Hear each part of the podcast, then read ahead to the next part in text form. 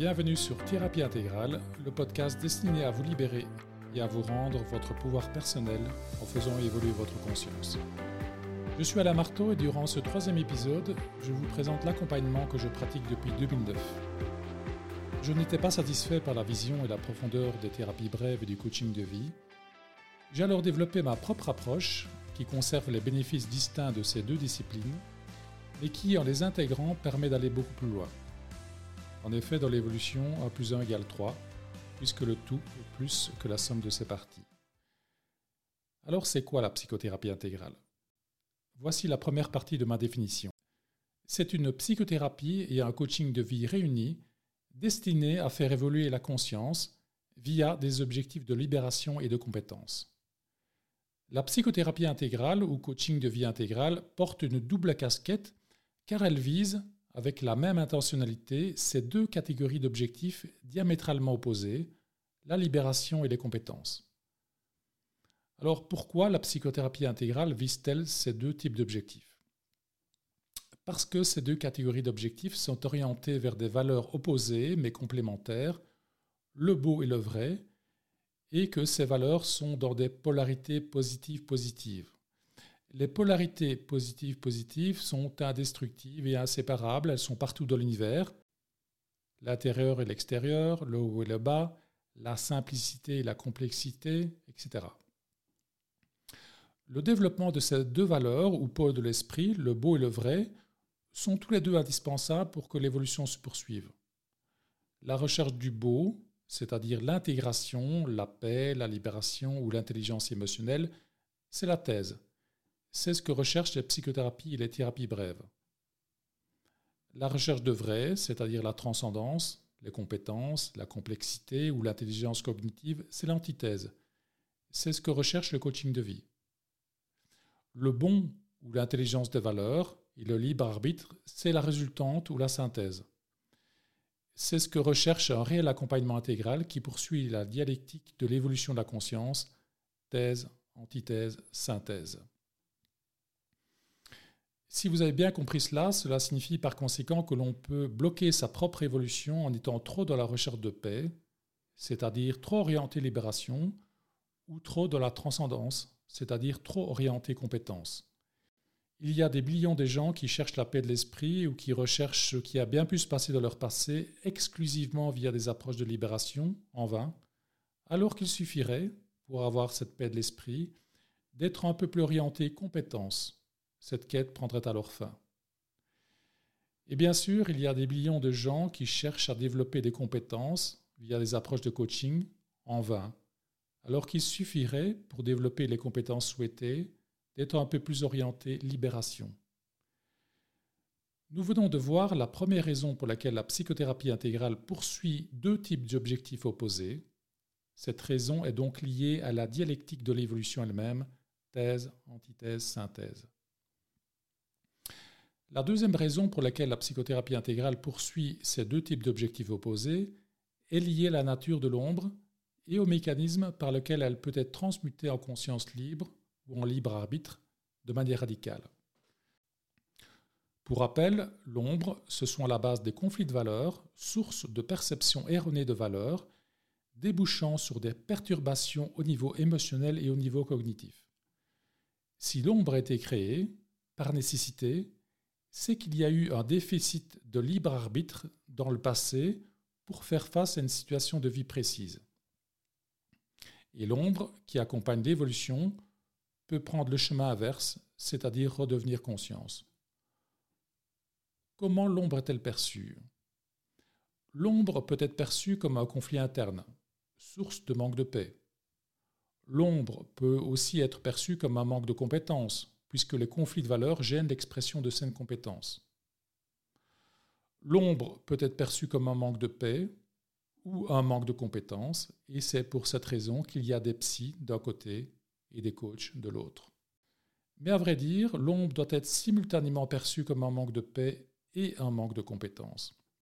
Prenons l'exemple classique d'une personne fragile affectivement et qui ne sait pas dire non, naturellement, ce qui est très fréquemment le cas.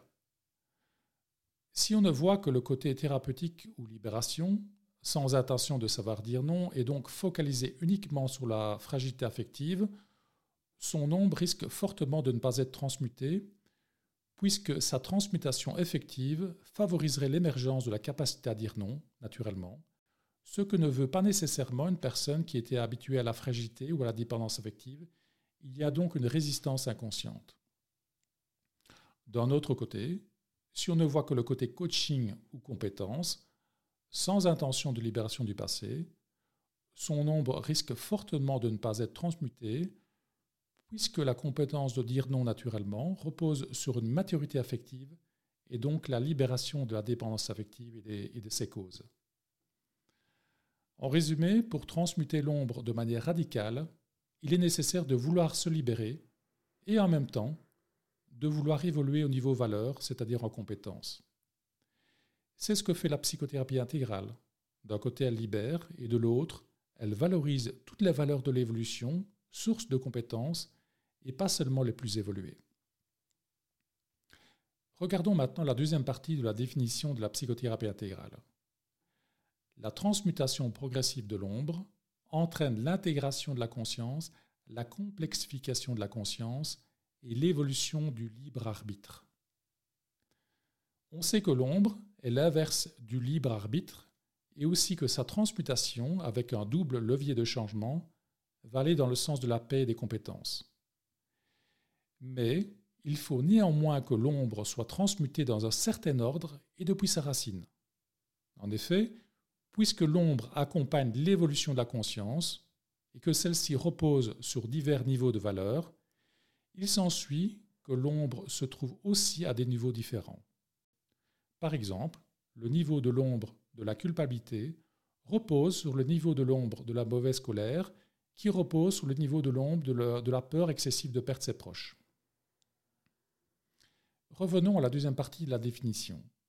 La transmutation progressive de l'ombre entraîne l'intégration de la conscience, la complexification de la conscience et l'évolution du libre arbitre.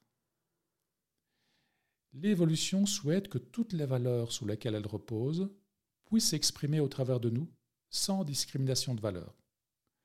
Elle souhaite pour cela que notre libre arbitre évolue, car il est le gardien de l'évolution et du collectif. Notre intention d'évoluer en conscience nous invite alors à transmuter notre ombre.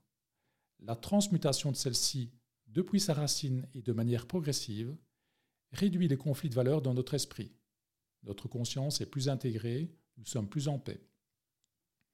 La transmutation de notre ombre permet aussi une meilleure transcendance entre les divers niveaux de notre conscience. Nous sommes alors plus complexes et plus compétents.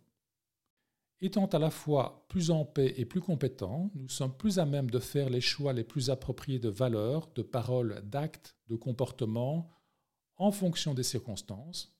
Notre libre arbitre a augmenté et nous sommes plus alignés avec l'évolution. L'évolution de notre libre arbitre se fait donc au travers de l'intégration et de la complexification de notre esprit. Ce n'est pas soit l'intégration via des objectifs de libération, soit la complexification via des objectifs de compétences. Les deux jambes de l'évolution, l'intégration et la complexification, sont nécessaires et doivent fonctionner dans le même accompagnement pour que le libre arbitre évolue et ainsi assurer un mariage optimal entre notre cerveau émotionnel et notre cerveau cognitif. La psychothérapie intégrale est parfaitement alignée avec le projet que l'évolution a pour nous. Elle nous invite à avoir l'intention d'évoluer afin que nous puissions nous libérer et reprendre notre pouvoir personnel. Voilà, ce troisième épisode sur la thérapie intégrale est terminé. Merci de m'avoir écouté jusqu'au bout vous aurez compris que la psychothérapie intégrale ou le coaching de vie intégrale propose une approche la plus alignée possible avec l'évolution pour vous rendre libre. Et puisque j'utilise souvent le mot intégral, lors du prochain épisode, je vous parlerai de la signification précise de ce mot en évoquant la philosophie intégrale. Si ce podcast vous a plu, n'oubliez pas de vous abonner pour ne pas manquer les prochains épisodes. Enfin, si vous souhaitez faire une thérapie intégrale ou un coaching de vie intégrale, pour faire évoluer radicalement votre conscience, consultez le site www.axeintegral.be. À bientôt pour un nouvel épisode. Cette émission vous a été proposée par Axe Intégral, cabinet de psychothérapie et de coaching de vie à Liège, en Belgique et à distance.